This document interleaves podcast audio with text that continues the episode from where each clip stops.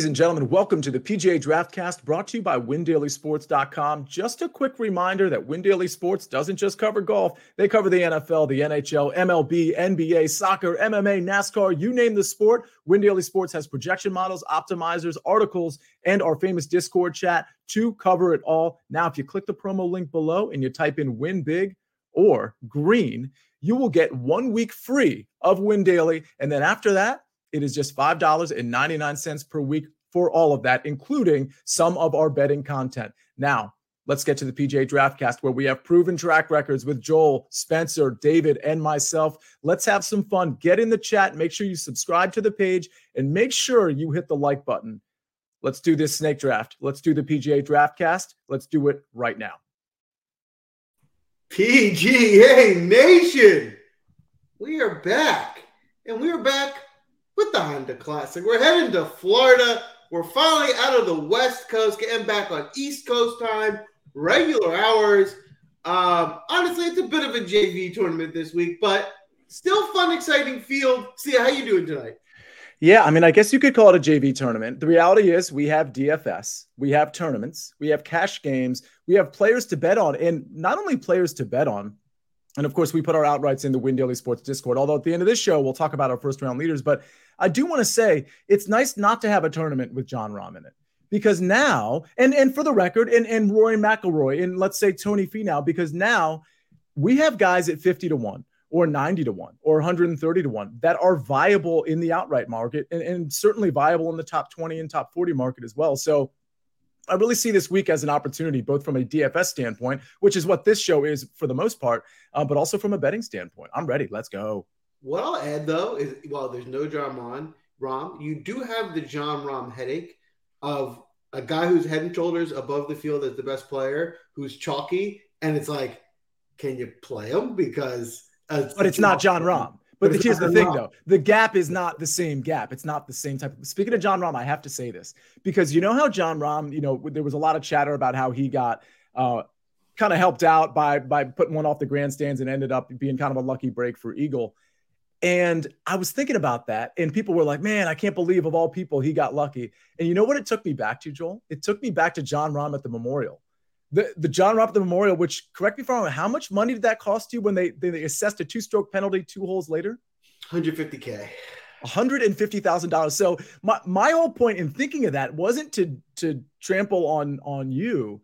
It was more like, well, he doesn't always get lucky. That was a really unlucky break for him. Yeah, the ball did move, but if it wasn't Jon Rahm, the camera's not even on that guy at the Memorial, because he's, well, hold on. he's a guy that's like ten shots back. That's not true. He was still lucky, because the unluckiness of that went to me. I'm yeah, he's yes. still won the time. That's true, Spencer. It didn't really matter for him. I was the one who got through, but oh, anyway, man, I listen. I'm I'm here still. So, Spence, how you doing tonight? I'm doing well. You know, it's interesting to what you guys have been talking about of the players here, and there are so many golfers, and I'm not going to go through and name all of them right now, but it's shocking to me of the players that decided not to play this tournament, and and I'll just I'll, I'll name a couple. Like. Like Nick gave this example. Why is Keith Mitchell not here? It's a tournament he's won in the past. Why is Alex Smalley not here? He's a golfer that needs points to qualify yeah. for some of these events. Maybe it's not the greatest tournament. Like, why is Davis Thompson not here? I don't really understand why some of these players have decided to bypass this tournament. This might be their best chance that they get to win an event uh, this season, and it's a weaker field. And I kind of agree with what you guys are saying that, I mean, we'll just call him who he is. Like, Sungjae Im is not Jon Rahm, but there is a win equity that goes with him at this event, to where I think you could make a really sound argument that he should have or could have, and probably if they would have made him, it would have been better. Like eleven thousand seven hundred. I think that's a doable thing that you could have put him at. He's two and a half times more likely to win this event than any person that I have in my model. Um, now, because they priced them the way they did, it's a headache for all of us, because do we want to play a thirty to forty percent owned Sungjae Im when it's a course with water? There's more volatility here than, I mean, Florida courses in general have that same stigma to where water is always going to be the undoing for it. And I mean, we can talk about it more in a second when I talk about the course breakdown, but it's tough. Like, Florida courses are tough. And I just think that Sungjae is heads and will be heads and shoulders above the rest of the field. And I don't know if there's an answer of like whether you should play him or not play him. It kind of just comes down to, is there enough leverage you can create in other spots? If you were ever going to blindly fade somebody at the top, it's probably this week because of all those factors I just mentioned, but it adds a very unique and interesting game theory perspective based off of all of that, which I love. Like, answering those questions are more exciting to me than what do we do with Jon Rahm, Rory McIlroy, and Scottie Scheffler? Like, you actually have to make real decisions this week. Can, can I ask a question real quick, Joel, before we get to his course breakdown? Because I think it's important for me to know. It, I'm looking at ownership on Sungjae that that I, I find kind of unbelievable. But I, I can we just, for this particular player, can we compare notes? I'm sure. Seeing something close to forty percent. Spencer, is that what you're seeing? Joel, is that what you're seeing? So that's the number that Nick gave me also. He gave me, I think, exactly forty percent. I, I see more in the thirty percent number. And I don't know that my, like, my numbers are always more inclined to be lower in some of these spots. I, I, I kind of feel like all this traction of everybody saying he's forty percent hopefully will push him down a couple percent. But, it will. It will. But but even still with it, it kind of comes down to, like, how overweight do you actually want to find yourself in these spots? Are you playing him to play defense? Are you playing him to be double the field? You're playing double the field. You're going to have to remove most of the player pool around him. Um, it's tough. It's a tough answer. And I, it's one of those situations to where he's number, like, this isn't even giving away my first pick or from the show or anything with that. Like, he's number one in my model in all iterations of how I ran it. He's two and a half times more likely to win than anybody else in this field. Yet, because the price was what it was and it wasn't closer to twelve thousand, it's added this headache on the back end of it to where if you tell me he's thirty percent, I'm kind of fine playing defense with that number. If you're telling me he's forty to fifty percent, I'm not thrilled with that. Like, it's kind of one of those spots where you kind of can close your eyes and blindly fade, but I don't know. It's going to come down to the final number, and I'll let you answer that, Joel. I don't know what number you see with him. Well, I have two two statements to make on this. The first is generally big picture. If anyone pre-tournament is getting over thirty percent ownership, they were mispriced because of course you should be yeah. priced in a way where thirty percent of the people, right? And like, there's no question Jon Rahm is playing the best golf in the world and he's playing unbelievable, but like he wasn't getting to quite thirty because they put his price high enough where you had to make some tough decisions, right? And you yeah. had to decide what to do. The other factor with this is when you have a loaded field right behind Rahm when he's the top eight, you still have some mega stars that you can go with. You're not going to some, you know, I don't mean this as a scrub, right? You're going to sure. Rory McIlroy, right? Or, or, or Scottie Scheffler, some superstars. This week is different, right? Like, there's no one that we would consider an all-star in golf after Sungjae. And when you look at this kind of watered-down field, right, like when you play Jon Rahm at eleven hundred, it's kind of hard to get got five other guys you feel confident making the cut on. Whereas this week, like, there's not a big difference between the low nine K range and the low eight. Like, all these guys are much closer than they were last week. So I feel more comfortable spending up on the top guy, knowing I can still build a lineup similarly that I'd want to build it this week that I couldn't do last week in a much more loaded field. I tend to agree with that answer also, just to point it out there. Um, it, there. There's downsides to it, and I think, Joel, you said it the best way that anybody has said it so far. If somebody is thirty percent owned, they have made an egregious decision of where they've priced them. It should never reach that territory. So um, I just think that there's enough ways to build lineups, and I kind of tend to think, which we'll get to it in a second, that a lot of these players nine thousand dollars and up are kind of pretenders in this field. I, I think it kind of goes to what you're talking about to where I, there's not that big of a difference between, there's a couple I like, but there's not that big of a difference between some of those nine thousand dollars golfers and some of the players in the eight thousands and some of the players in the high seven thousands. And I think that's the case. And I, I like Sungjae. I kind of want to go that route, but the problem is water. It, it's just going to keep going back to water. Like the volatility of that answer adds a headache to the back end of that equation to where we can't really feel safe. And, and, you know, that's a decision to where you have to make that call of if you want to do it or not. And everybody, that's your discretion of it. So here's the thing, because we got a lot of people in, in the chat, and everybody, thank you for being here. Thank you for specifically being in the chat, because that's always fun to see you, but I think they're ready to draft. So I feel like let's do the course breakdown and let's start getting some picks in, because I'm really curious to see where Sungjae ends up going. Let's do it. Spence, hit us. What are you looking for this week on the at the Honda Classic? Yeah, I will keep this super short. I feel like we talked about a lot of this at the beginning, and, and I do want to get into the draft, but it's P G A National. I think it must be noted about this course and really any course inside the Florida Swing Yearly. As I said, water will be the undoing for many golfers in the field. It only takes a few poor shots to find yourself outside the cut line when things begin to spiral. That is shown by fifteen holes presenting a combination of twenty-six sinkable hazards. A factor like that is exceptionally notable when comparing courses, since if you look at last week, an errant shot created the ability to scramble from out of the rough to salvage your score. However, all of that goes out the window at the Honda Classic because a wandering drive or approach will provide the dreaded waterbound answer on the new, and I would say frankly hard to follow P G A app. I don't know what you guys think of that app, but I have not been a fan of anything that they've added to that website in two thousand twenty-three. I think wind is something that you want to look at when you look at terms of difficulty. Uh, it's been in the top ten in that area, thirteen of the past sixteen seasons. I think the ability to control your mid irons and blustery conditions, uh, that's going to be needed. As I said, water's always the great equalizer because you can't account for the harsh nature of that penalty. But uh, it kind of goes back to what I keep saying. Like, that means the level of combustibility and volatility is heightened. When you look at that, you're going to have to make decisions based off of that answer. And ownership is condensing in all the same areas. So if you're going to play Sungjae, you're going to play somebody like that, you have to find a way to get unique. And I think that's the key to this whole thing, to where you're going to have to pick and choose your spots, because if you just run out the standard lineup that everybody else does, you're the rake in a G P P contest. And yeah. That's what we don't want. There you have it. I love it. I love it. And one thing I'll add, you're right. The P G A app has been pretty bad, but they don't have the live money. If you wait till you see the live app. It's really, it's really wonderful. Just kidding. Let's dive into the draft. I'm going to pull up the draft board as I do. So a quick reminder on the rules. So a little bit different this week. As the audience, you will be drafting your team on your own without Sia's help. Um, the Since Spence won last week, he picked the order. The draft order will go Spencer, Sia, audience, then myself. And it'll be a snake draft like your typical fantasy football draft, where I'll come back around and I'll have the first pick in the second draft.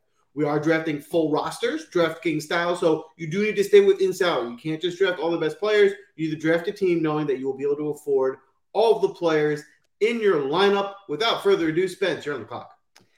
So I, I preface this answer by saying I, I, I hesitate to say it this way because this player is in my player pool as of this moment. It doesn't hurt that we're doing a four-person draft. I never go on this show and give that answer because I am always trying to provide an answer for everybody out there listening. I want people to be able to throw my lineup into a G P P contest and to try to win it. I think there are enough ways that I can play Sungjae Im that I can still get unique in other areas. The two and a half times win equity that my model has on him is just too substantial to ignore. I view this to be one of those spots to where he is the Jon Rahm of this tournament. Maybe not in exactly what's being presented. There's not as much safety because of the water, but the win equity is very similar to what you would get with Jon Rahm in a stacked field. It's just done it in a way now that the field is weaker. So I plan on playing Sungjae. I don't know if that means I'm playing him defensively or I'm going to go a little bit, you know, overweight to him, but if I'm assuming that he's thirty percent owned and I can play him at thirty percent and kind of build around him that way, I'm fine going that route. I think he's the best player in this field. He's number one in all iterations of how I ran it, and I will figure it out from there. So I will take Sungjae Im first overall. So I'll say this. Joel, I want to ask you something before I make my pick. I'm going to presume that Sungjae is like thirty-four percent or higher by the time we have lock. I think I'm going to be a full fade. Here's why. And maybe this isn't the right reason. It's going to be so much easier for me to absorb him doing well and me being like, okay, I played the game theory play here, than him tanking and being like, what the hell was I doing playing Sungjae Im when I knew he was going to be thirty-five, thirty-six, thirty-seven percent. So in terms of like my own mental sanity, I think I just want to go ahead and be like, Sungjae, if you beat me, cool, I totally get it. I just decided to make a like a move there, which we, we make moves like that all the time. That's how we win tournaments. With that said, Spencer, I understand the logic in terms of the win equity. So Joel, I got to ask you before I make my pick, it, it, it feels like a yes or no on Sungjae. Well, I'll just make two quick points. for Spencer, it's an obvious, right? He's only going to be owned by one of us, and against four people, it's a great pick here. And a small head-to-head cash, like, of course, from the big field, I think you make it in a bigger tournament, right? G P P, I think you make a good point. But one way to get around that pickle that you just described, bet on them outright and fade them in D F S, right? That ownership means nothing in an outright ticket. It's going to be small odds, but at least it hedges you, where if he goes out and just plays great and wins the tournament, you're still going to win something. You'll lose all your mm-hmm. D F S lineups, but you'll have a ticket on it. And then you fade him in D F S, and then if he's forty percent owned, you have leverage because now you don't have any exposure to him in your D F S lineup. I'm not looking at it right now, but I would imagine a top ten Sungjae ticket is, what is it, Spencer? Plus, it's got to be plus something, right? Uh, I don't have it up in front of me right now, but yes, it is, it is plus something. If So, anyway. I mean, that, that could be one way to play. You don't necessarily just have to box yourself in with the outright ticket. You could do a top ten. It's probably plus one twenty, one thirty, maybe even plus one forty because top ten is, you know, those are, it's not going to be a top twenty number, obviously. And, you know, you, you fade him in D F S. I think that's, you know, make a, a larger bet on him in that top ten market and call it a day. I think that might be a way to handle top twenty, of course, too, but that's going to be probably like minus one thirty, minus one forty, uh, maybe minus one thirty. I'm just kind of guessing. Oh, plus one twenty-five. Thank you, David, for Sungjae in the top ten. So um, that's one way to handle the, the Sungjae situation. I'm going to go kind of off the radar here a little bit. When I sized up this tournament, there were just a couple of guys that I had in mind. And, and Spencer, your partner in crime, who should, who should probably come on this show sometime soon, Nick yes. Bretwish, you guys just recorded the uh, Better Golf Pod. So I'm going to be listening to that after I, I watch this, of course. He texted out uh, or he he tweeted out a couple names that, that I was already on, and I'm going to pick one of them. It's Robbie Shelton. This is just one of those tournaments where one of those kind of middling seven K guys that we don't know a ton about, but they're kind of like looking to be on an upward trajectory. This is the kind of tournament where I just want to say to myself, okay, this is where this is where I really take a stand on a guy like Robbie Shelton, who, by the way, uh, he's been a lead on approach, uh, a lead around the green for whatever that's worth in this tournament uh, over the last twenty-four rounds. He's made three cuts in a row, uh, twentieth at Pebble Beach, sixth at the American Express. So the finishing positions are falling in line as well. Um, also finished here, uh, here he missed a cut and he finished eleventh in twenty twenty.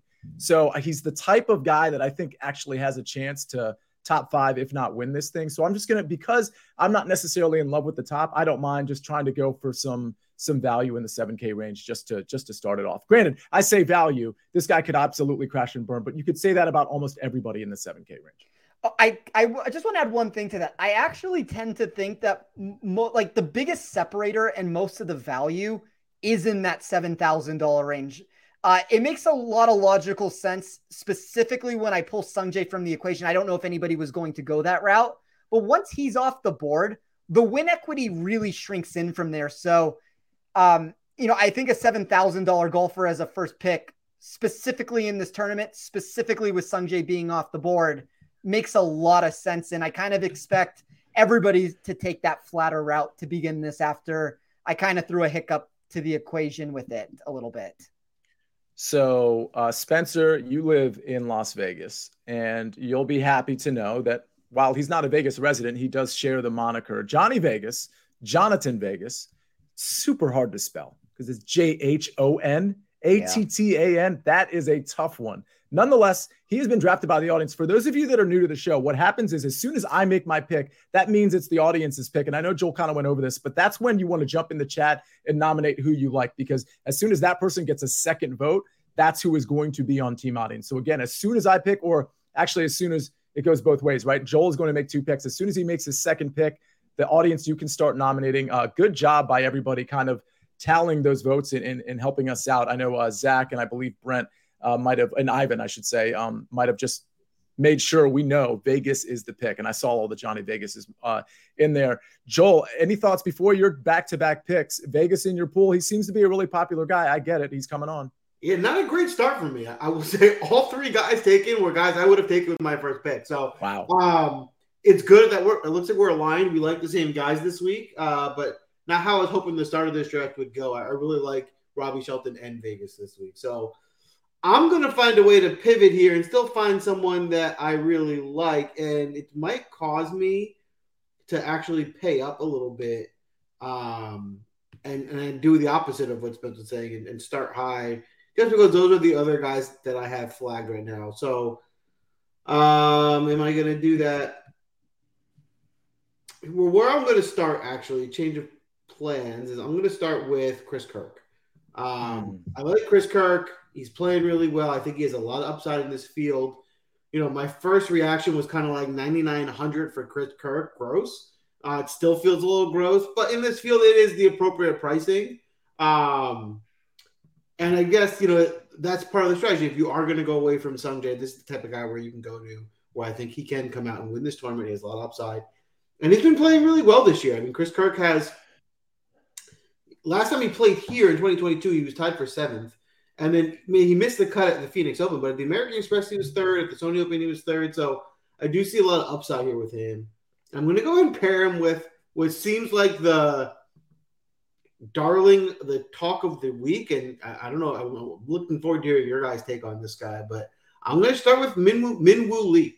Um, you know, he's been he doesn't play on, on this tour very much, but um, he's had a lot of really good results. And he's been um, he's looked really good recently. So I'm going to take that form coming over here in what's a watered-down field and think that there's definitely some upside with him here also at ninety-four hundred.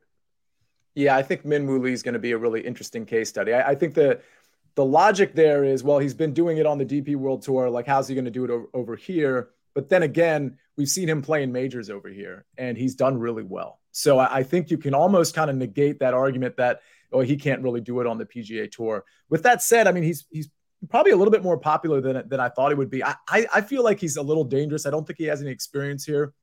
And for him specifically, uh, that probably matters a little bit to me, but it probably shouldn't. I'll tell you, Joel, I was going to take Chris Kirk if if you or the audience didn't. But before we get to the audience's pick, Spencer, where are you at on Min Woo Lee? I don't know. I kind of go with what you just said, Sia. Um, I don't know what percentage you see for him right now. I am looking at seventeen and a half percent. Yeah, I am looking at higher than that. So somewhere between seventeen and twenty-two percent is, is probably the range that I'm comfortable saying he will be in. That's pretty high. I liked him a lot better when he was like sub ten percent yesterday on it. Like, to me, he's, I don't know if I want to say it in this ter- in these terms, but he's kind of boomer bust to where sharp markets like his win equity, he's fourth on a lot of sh- uh, markets to win this event. I, I think if you look at him directly in head-to-head matchups, he's gone the opposite direction.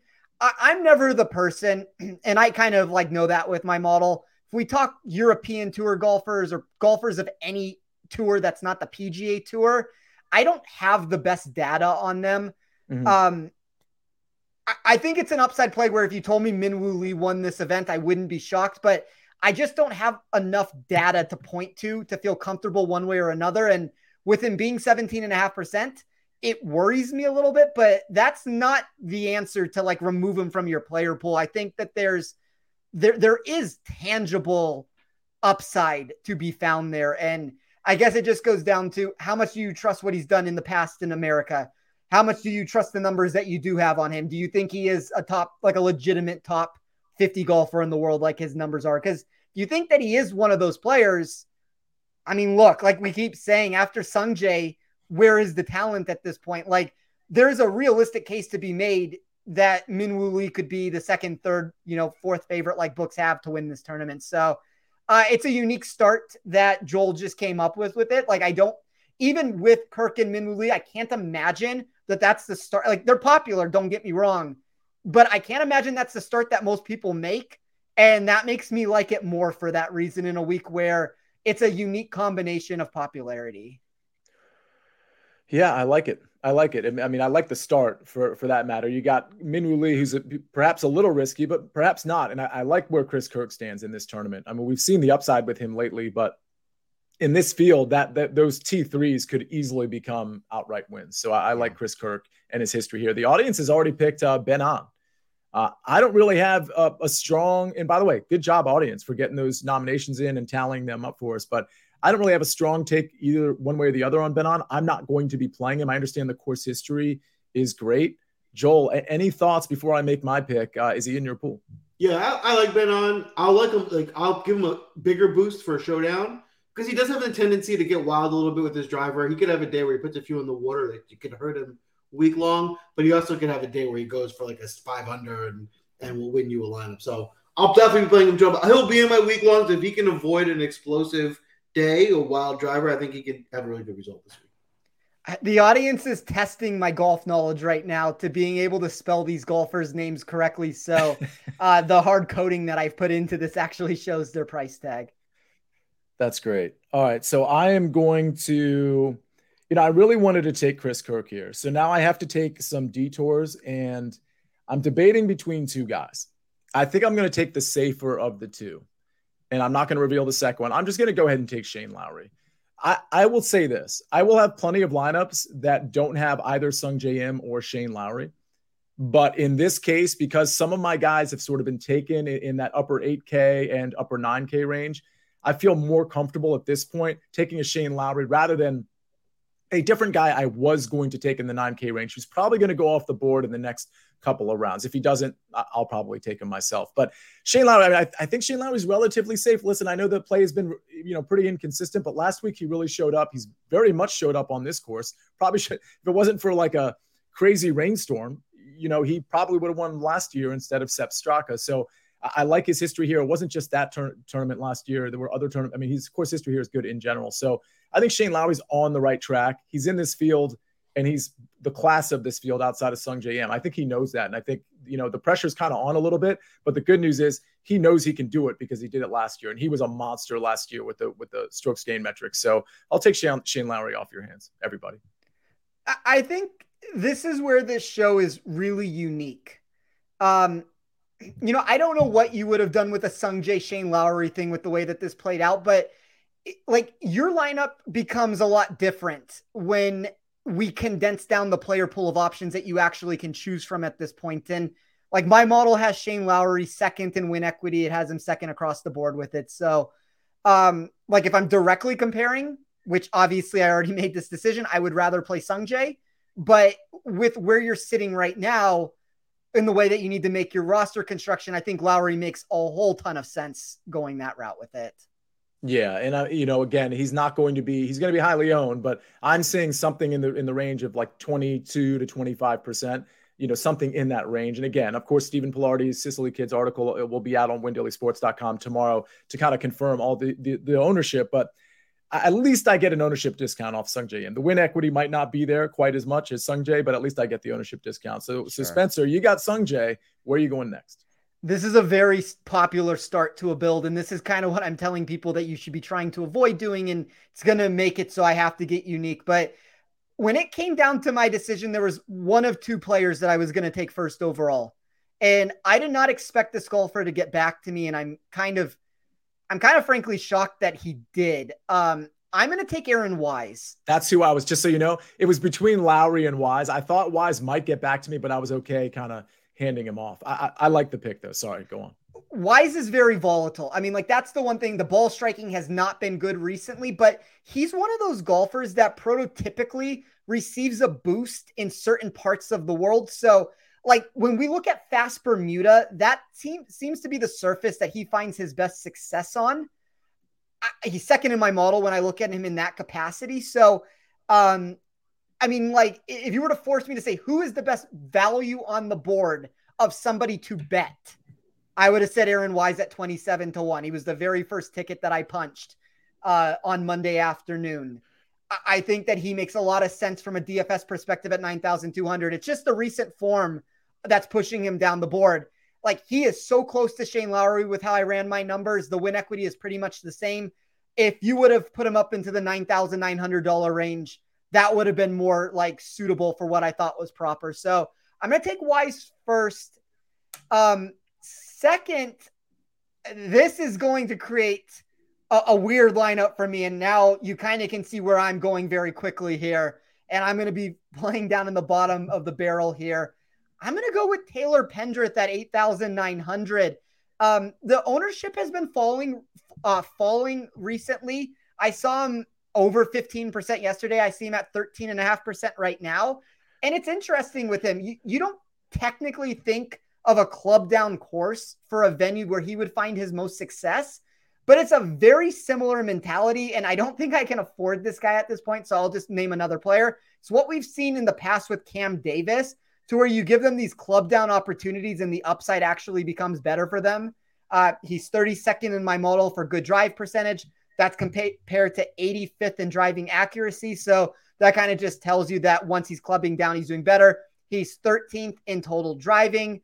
Um, the distance is obviously like not a prerequisite here, but he's third overall. There's very few golfers that take that sort of a mentality of distance plus good drive percentage that are inside the top thirty-five. So I'm going to take those three. They're all three of them in, are inside the top five of my model. I don't know if I've necessarily gotten unique at this point, but you kind of naturally make yourself unique to begin with, to where like at this point, it's going to be sub seven thousand dollars golfers that I have to back. So like inherently that makes me different just going that route. And that's kind of the reason why I'm okay playing Sungjae Im, that if I go this route here, I can get different at the bottom and feel kind of fine doing so. So I'll say this, Joel, I, I want to bounce Pendrith off of you before I make my pick, because I'm a, I'm a Pendrith fan uh, in general. And I think his talent is awesome. And I think in a couple of years, we're going to be talking about him as a guy in a, in a random tournament in the nine K range, a tournament that has a, a more talented field than this one, for example.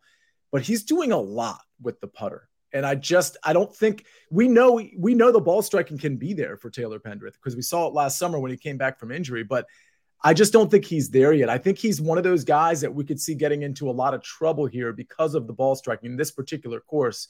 Uh, Joel, any thoughts on that? Is he in your player pool? Because I, I do, I got to admit there's some upside there too. Yeah, I can see the upside and I can understand why you blame him. He's not in my player pool just because there's, you know, four to five guys priced above him that I really want to jam, but by doing so I have to make some sacrifices. So he didn't make it for me, but I definitely can see that there's definitely upside upside there. Fair enough.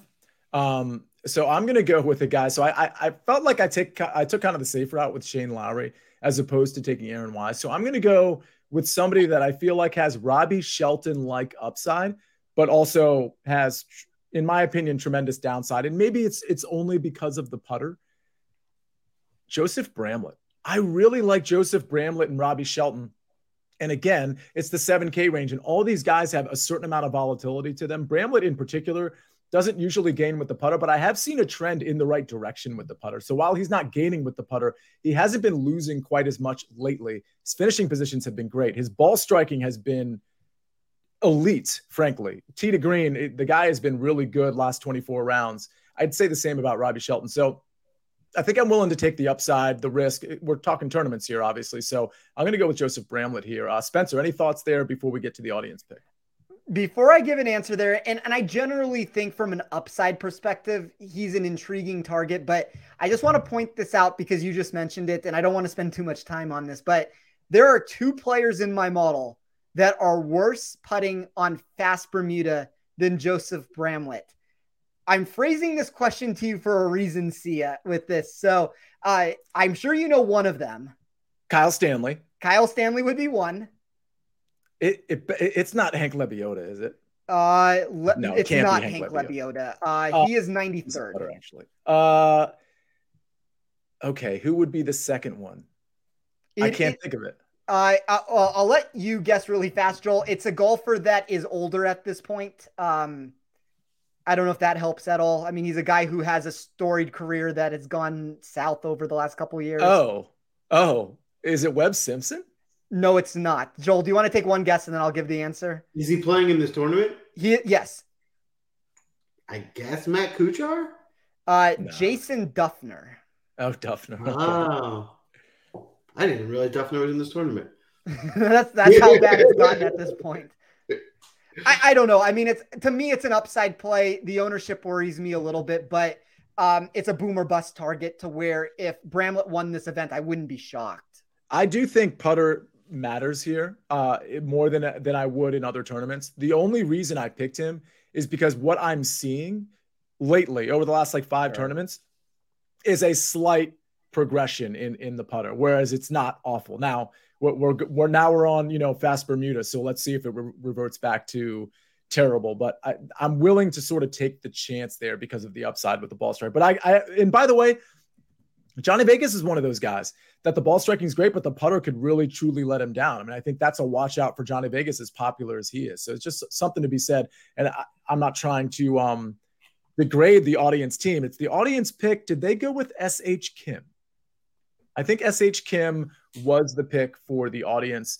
I took a hard look at him, and the only reason I backed off is the accuracy issues. Like, he's not long, and he's also not accurate.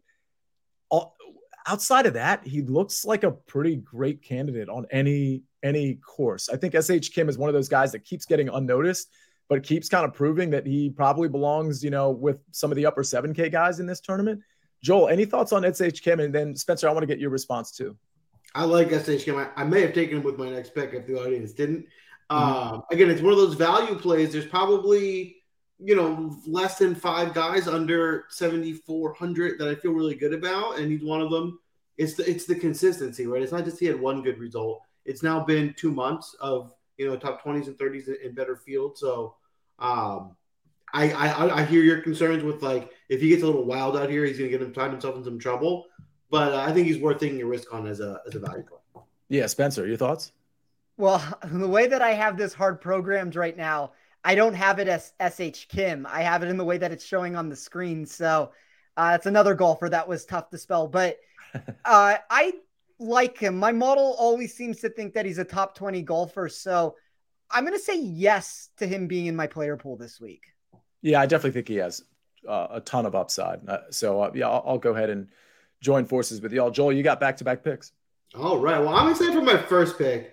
Um, I don't think anyone's really on him this week. And I just think this is a guy who, you know, he's not playing great right now, but his pedigree, another week, if he had played just a little bit better in the last month, he'd be maybe this third most expensive guy in this field. And I'm getting him now at eighty-one hundred, and that's Cameron Davis.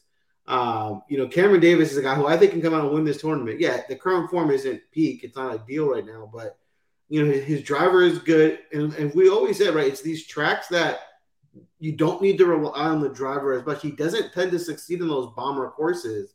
It's when he clubs down, he finds more success, and that could be him this week. So I think this could be a really good bounce back and what looks like relatively low ownership for him at a really affordable price for his pedigree. So I really like Cameron Davis. He's definitely a G P P play this week. And I'm going to pair him with, in this pick, um, Ben Griffin. The one thing I don't like about Ben Griffin this week is it does look like his ownership is a little bit higher than I would like for him. But um, again, he's under eight K, seventy-nine hundred, and eighteen percent that's a little high, but from all the metrics, the advanced metrics, his ball trick, he's been gaining on approach, you know, all year, every tournament he's played in. He's been good around the green. His drivers, except for Pebble Beach, his driver has been consistent. Uh, if he has a hot week with the putter, I think he can do some real damage this week. So really quickly on Cam Davis. Obviously, I like him from all the reasons I said, so I'm not going to go into that. Number one in my model for weighted proximity. Number four in my model for weighted scoring. I think he is the exact sort of a player at sub ten percent that can come out and win this tournament. And I have an outright bet on him at fifty to one. Um, he's boom or bust, but I love him for G P P contests. Yeah, fair enough. I mean, I, it's, Cameron Davis is like your typical tournament steal. Yeah. If and, and by the way, Aaron Wise is too in his price range. Like, these are guys that if they were coming in with anything close to decent form, you know, Aaron Wise would be ninety-nine hundred.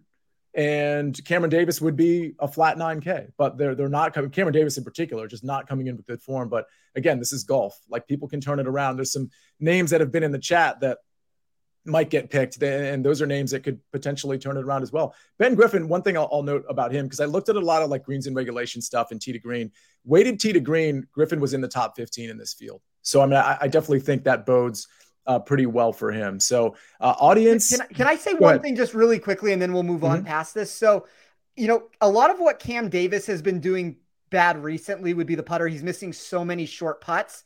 It has to be viewed as a positive to get him off a P O A and onto a new surface.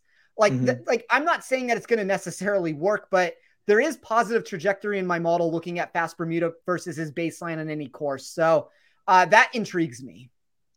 You know what intrigues me, and I'd like the audience to correct me if I'm wrong here. It's the audience's pick. I have scrolled up because I thought I saw something, and then I maybe I my eyes deceived me. But at nine forty-one p.m., Ivan nominates Svensson. Nice pick. Then Stephen Pilardi nominates Kuchar, and then Edward Gale says, "Ivan, I like Svensson." To me, that sounds like a second nomination. There's no other Kuchar above that. And then I see all these guys chime in: Zach, Brent, Courtney, all say Kuchar, Kuchar, Kuchar, Kuchar, Kuchar. And then Ivan says, Kuchar it is. Well, wait a minute. The second nomination is what confirms who it is. And the second nomination was from Ed, who said, I like Svensson being that second nomination. So what am I missing here, audience? Because you always blame us for getting stuff wrong. Gate this, decagate that.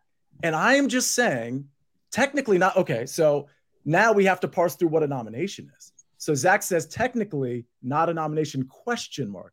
If you're asking the question, it probably means it was a nomination. Here's what I'm, I'm saying. I think in this particular situation, and I am a man of the people here, I say we let Edward give the answer of what he would want to do since he's technically the tiebreaker here. I Edward, that, that that's probably equitable. But Ed, that sounded like a nomination to me. You can you can say you were just chattering, but it's nomination time. There's no chattering during nomination time. So Ed, you, you can confirm whether it was a nomination or not. But just saying it seemed like a nomination, and then everybody decided they wanted to go Kuchar after that. That's not how the Draftcast works. Edward, audience stand here. Up to the people and take Svensson. That's the real play here. Yeah, so I, okay, no, they get Svensson. So Ivan is even confirming, give me a break, guys. Come on. It's Adam Svensson is going to be the pick for the audience, and Sia is going to take Matt Kuchar. That's what you get. That is what you get. You guys cannot shift the rules because all of a sudden you, you get the feeling that a lot more people like Matt Kuchar. No, no, no, no, no. That's not how this works, Ivan or Ed or Steven or Courtney or Zach. Justice for the P G A Draftcast. You get Svensson. It's a fine pick. Let's not pretend that wasn't a second nomination. Sia gets Matt Kuchar. Spencer, back-to-back picks. Let's go. Hold on, hold on, hold on. Sia is never going to be a part of Team Audience again. I think you've been booted off of that. That was ridiculous. That was a, ju- was a judgment call there. Decision, he came over the top and took the other pick right. That is, wow. Uh, whatever happens from here on out, I am, I am res- exo- whatever the word is, I am out of Decagate. Okay, you know what this I means. Am, I am free. I'm free and clear after that one. Kuchar's winning this whole damn thing. Because if you like, the, the, that'll be the ultimate like audience being incredibly mad at me. Kuchar's going to win this entire thing. Put the money on it. Let's go. That, I, I have nothing else to say. Like what, what I just saw in the chat confirms everything I thought in the first place. That they were they were kind of messing with the rules a little bit. Adam Svensson was the pick. I'm not having any of that. All right, well, I will move us forward on this before this becomes an all-out war here. But um, I think there's a couple places that I can take this lineup, and I have to be cognizant of how I want to move this along because, like, dollar amounts are going to matter at the bottom end for me. And, and I'm going to put this in a different order of how I would actually draft them because I kind of want to explain this one golfer a little bit more than the other one, and I'll just rapid fire through the other one. But Uh, with the first pick, I'm going to take Carl Yuan. And and I wow. think the thing with Yuan here is, you know, we saw him at sub one hundred to one in fields that were much better than this. Now, look, I mean, there's something to be said about what we've seen from him recently, but if you look at his one hundred twenty-first place rank for around the green, that's where the problem stems from weekly. Um, he's going to either be putting the ball into a bunker, which he's inside the top fifty for, or he's going to be putting it in the water. I'm going to trust his ball striking in this spot to where I think he has more upside than, than meets the eye here because of what we've seen um, uh, recently in some of these spots. And then the second player I'm going to take behind that, who my model has eleventh overall. And I know that recent form has not been great, but it's kind of just a bad round here and there. Um, once again, another very popular play. I think I'm going to go that route. So it comes down to one of two decisions. It was either going to be, and I think I'm still going to go with Will Gordon here. Uh, Davis Riley might be a very interesting contrarian target. I think this is a better fit for him. I am going to take Will Gordon with the pick. I like Will Gordon. I don't have a problem with that. Joel, he's in your pool. Yeah, I like Will Gordon. Again, good value here. Um, not, you know, there's not as many guys in the seven K range as I like as I normally would. So I think it's probably one of the four to six that, I, that I'll, I'll play. But, uh, yeah, I think it's good value. Yeah, the weighted tee to green numbers last twenty-four. He was pretty high on that list as well. And he will be making an appearance at the very end of this show when we talk about first-round leaders. So stay tuned for that because that's just going to be in a few minutes. So it's my pick after stealing That's how it's going to be labeled. Stealing Matt Kuchar from the audience. By the way, if, if you scroll up, and I, I put this on the screen, uh, Ed did actually announce it was a nomination. So the just thing uh, did occur here. Svensson to the audience, Matt Kuchar to Sia. Now, who am I going to take next? I'm going to take a guy who's finally starting to come on, finally starting to show some glimpses of, hey, this is the golfer we thought he was like a year, year and a half ago. And I don't think he's been drafted. No, he hasn't. I'm going to take Aaron Rye. I'm starting to see a little bit from him. And in this field, I think we will we'll start to see him. Uh, you know, it wouldn't, it wouldn't surprise me at all if he top tens this tournament. That's what I'm expecting from a guy, or that's what I'm hoping for a guy in the seventy-seven hundred range. I think he has the talent. Um, I think he's played here once before and it was a pretty bad finish, but he made the cut. But I like what he's been doing recently. So I'm going to go ahead and take the chance on Aaron Rye. Spencer, thoughts on Rye?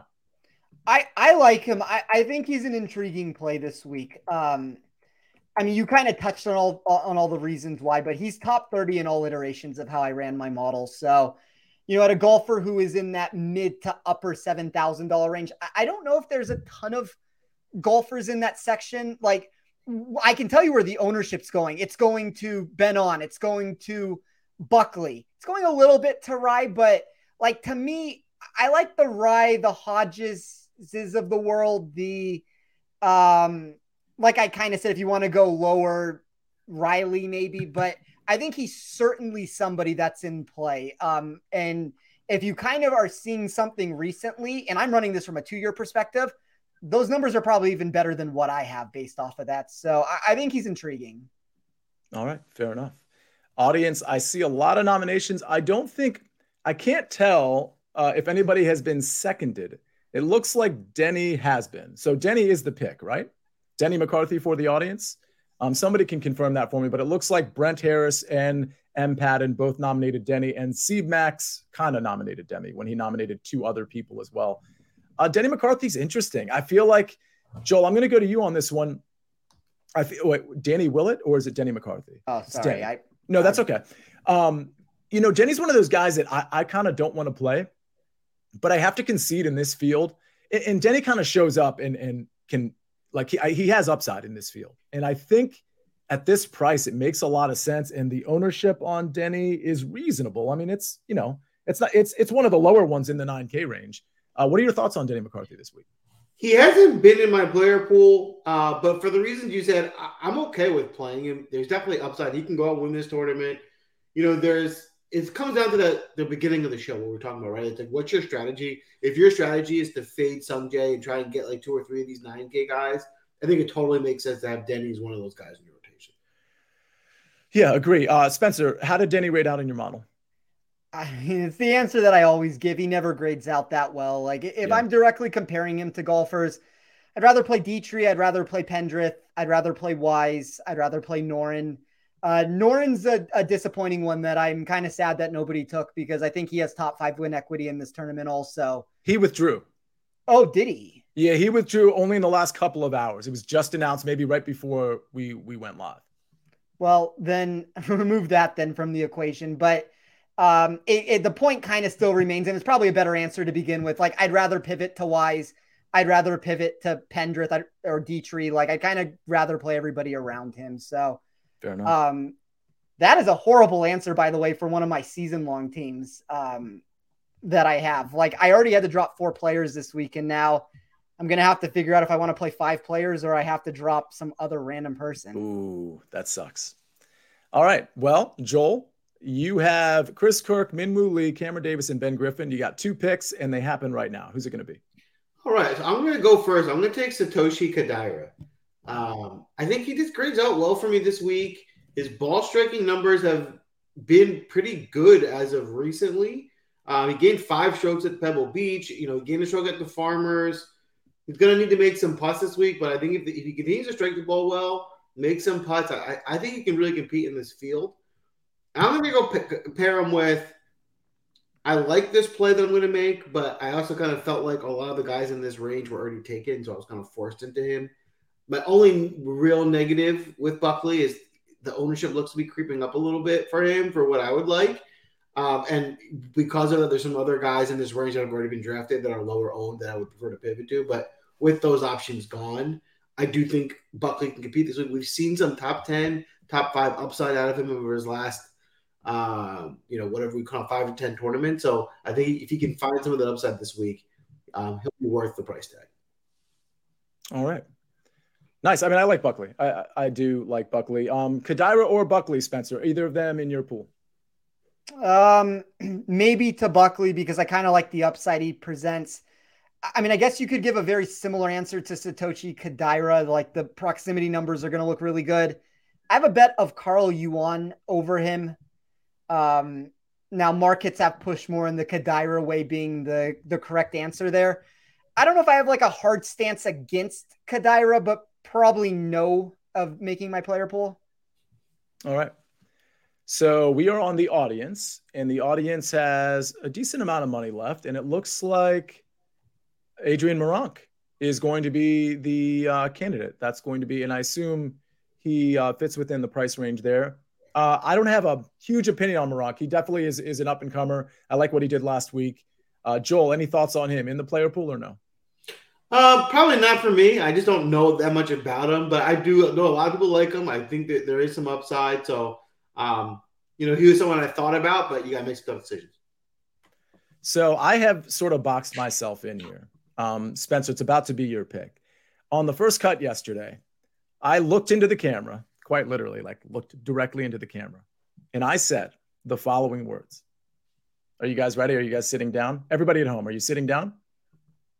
I should go Grayson Sig here, David. I should go Grayson Sig because I like Grayson Sig. But I took a stand yesterday, and I feel like it would be a little cowardly for me to back off. And I do think maybe, listen, before I give who I'm going to draft, we're talking about this specific tournament, having guys turn their game around. You mentioned Cameron Davis. Joel, you obviously drafted him. Um, Aaron Wise is a guy. I think you can make an argument that th- there's some other guys that were drafted, maybe even on my team. I'm, I'm trying to remember. There was one other guy that like is definitely in, let's see if he turns it around in this field mode. So I have seventy-three hundred left. And yesterday on the first cut, I looked at the camera and I said, Webb Simpson is going to top twenty-five at the Honda Classic in twenty twenty-three, like this year, like this tournament. And I'm going to stand by that. I don't know what the hell's going on with Webb Simpson. I know he had to shake off an injury that I frankly don't know if he's fully recovered from. I think there's a lot of details we don't know about these players. And we find out six months later that there was another injury. And it's like, oh man, I wish we had known that. As far as Webb Simpson goes, the putter has been absolutely horrific. That's why, Spencer, when you asked me the putter question, and I gave Webb Simpson as the as the partner to Kyle Stanley, because his putter's been really that bad lately. I think he lost five strokes last tournament, or last week, I guess it was, or two weeks ago, whatever it was. But the approach game has, well, I can't say it's been trending well, but last time he played, he gained a ton on approach. And at, we're on a different surface here. Webb Simpson has had some success at the Honda Classic. I just think he's one of those guys that maybe could reemerge. And, and we're talking about him in the same context in three months that we're talking about like a Matt Kuchar, for example, you know, an older guy that we maybe don't respect quite as much, but we think probably has the game to contend in fields like this. And at seventy-three hundred, I think I'm willing to take that chance. I, like, I mean, obviously we know what I think about Webb. I, I take the chance every single week. Welcome. welcome on board. Thank you. Uh, we'll, we'll see how it goes. This this could be the last time I take a chance on Webb Simpson because, you know, I don't usually take a chance on him, but it feels like the time is right in a field like this with me seeing at least a glimmer of hope with the approach numbers last time out. Yeah. Spencer, last pick of the draft for the Honda Classic. Who's it going to be? And don't forget, first round leaders come after this. I can't tell you. I'm not going to do it, and I probably am going to regret it. I can't tell you how badly I want to take Austin Eckroat at sixty-seven hundred. I love his upside for this tournament. I just don't know if I trust him whatsoever. And I mean, the problem is any name that I make is going to present that problem. Like, I don't think I'm going to go to the six thousand dollars range and feel comfortable. I, I wish Charlie Hoffman had been a couple hundred dollars cheaper. I think he's another one of those guys in like that Webb Simpson mold to where if you look in, you know, a month or two, I wouldn't be surprised if he's turned it around. I guess I'm going to go with the golfer. I also, by the way, wish I had an extra one hundred dollars because I'd probably take Sam Stevens here.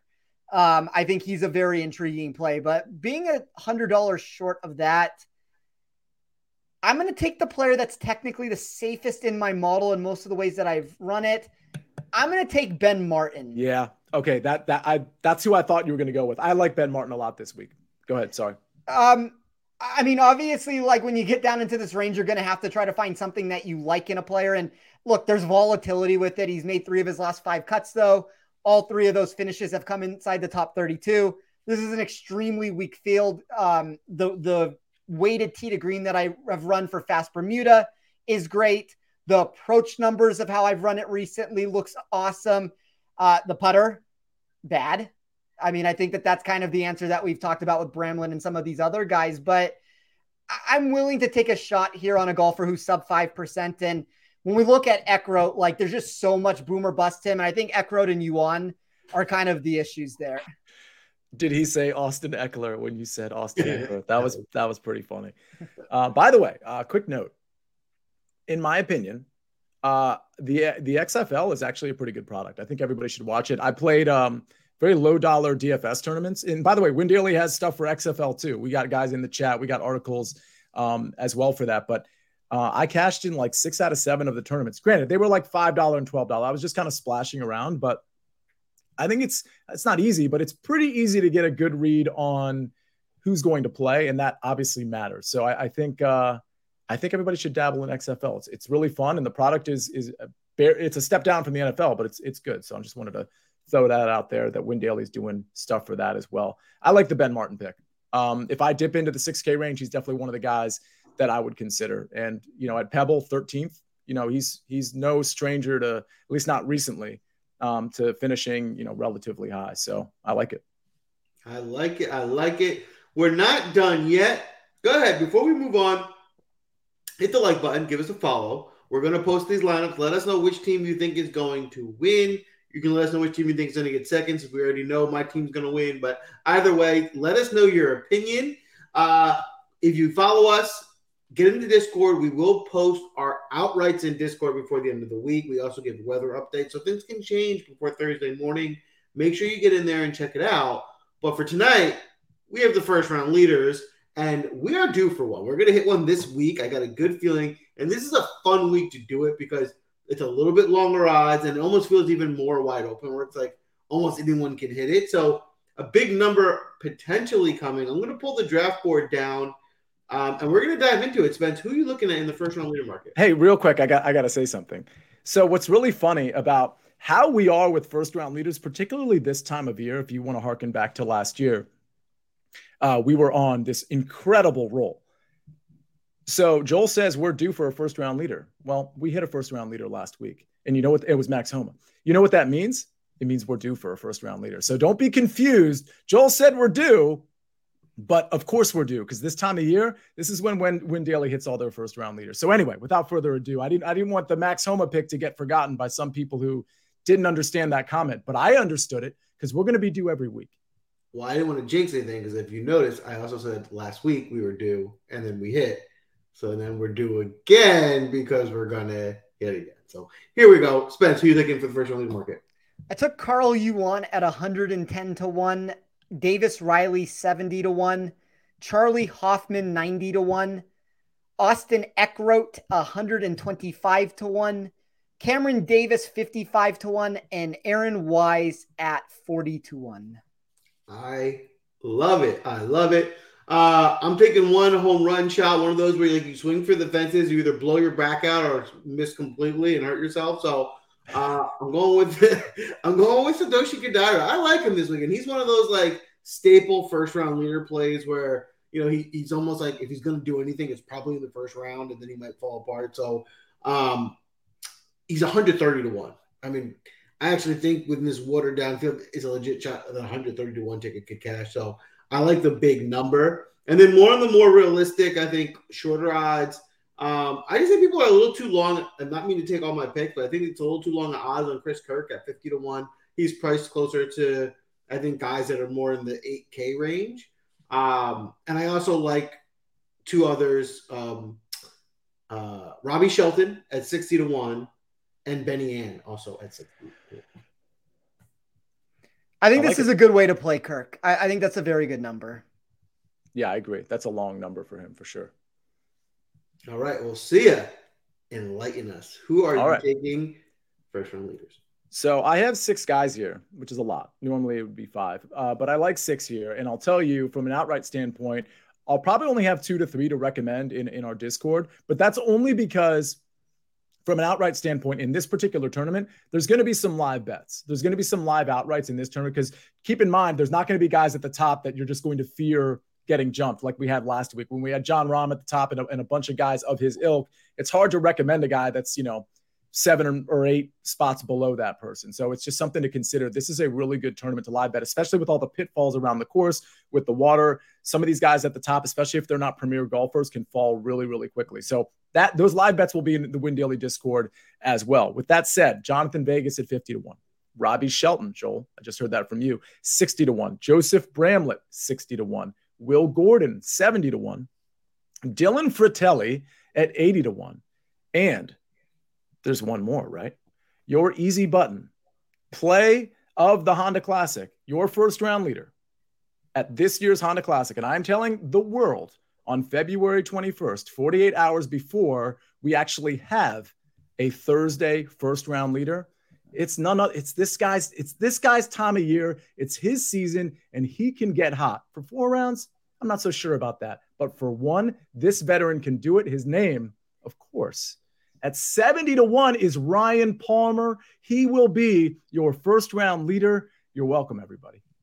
There you have it. Lock them in, right? As we like to say, you either get rich or die trying. We're going to get rich on that bet.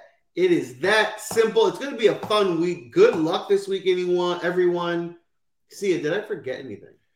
Well, we forgot that Matt Kuchar is obviously going to win this tournament because of the shenanigans and hijinks that the audience tried to pull. I do want to say, in all sincerity, I, I can't wait to now monitor Svensson and Matt Kuchar specifically because of this show.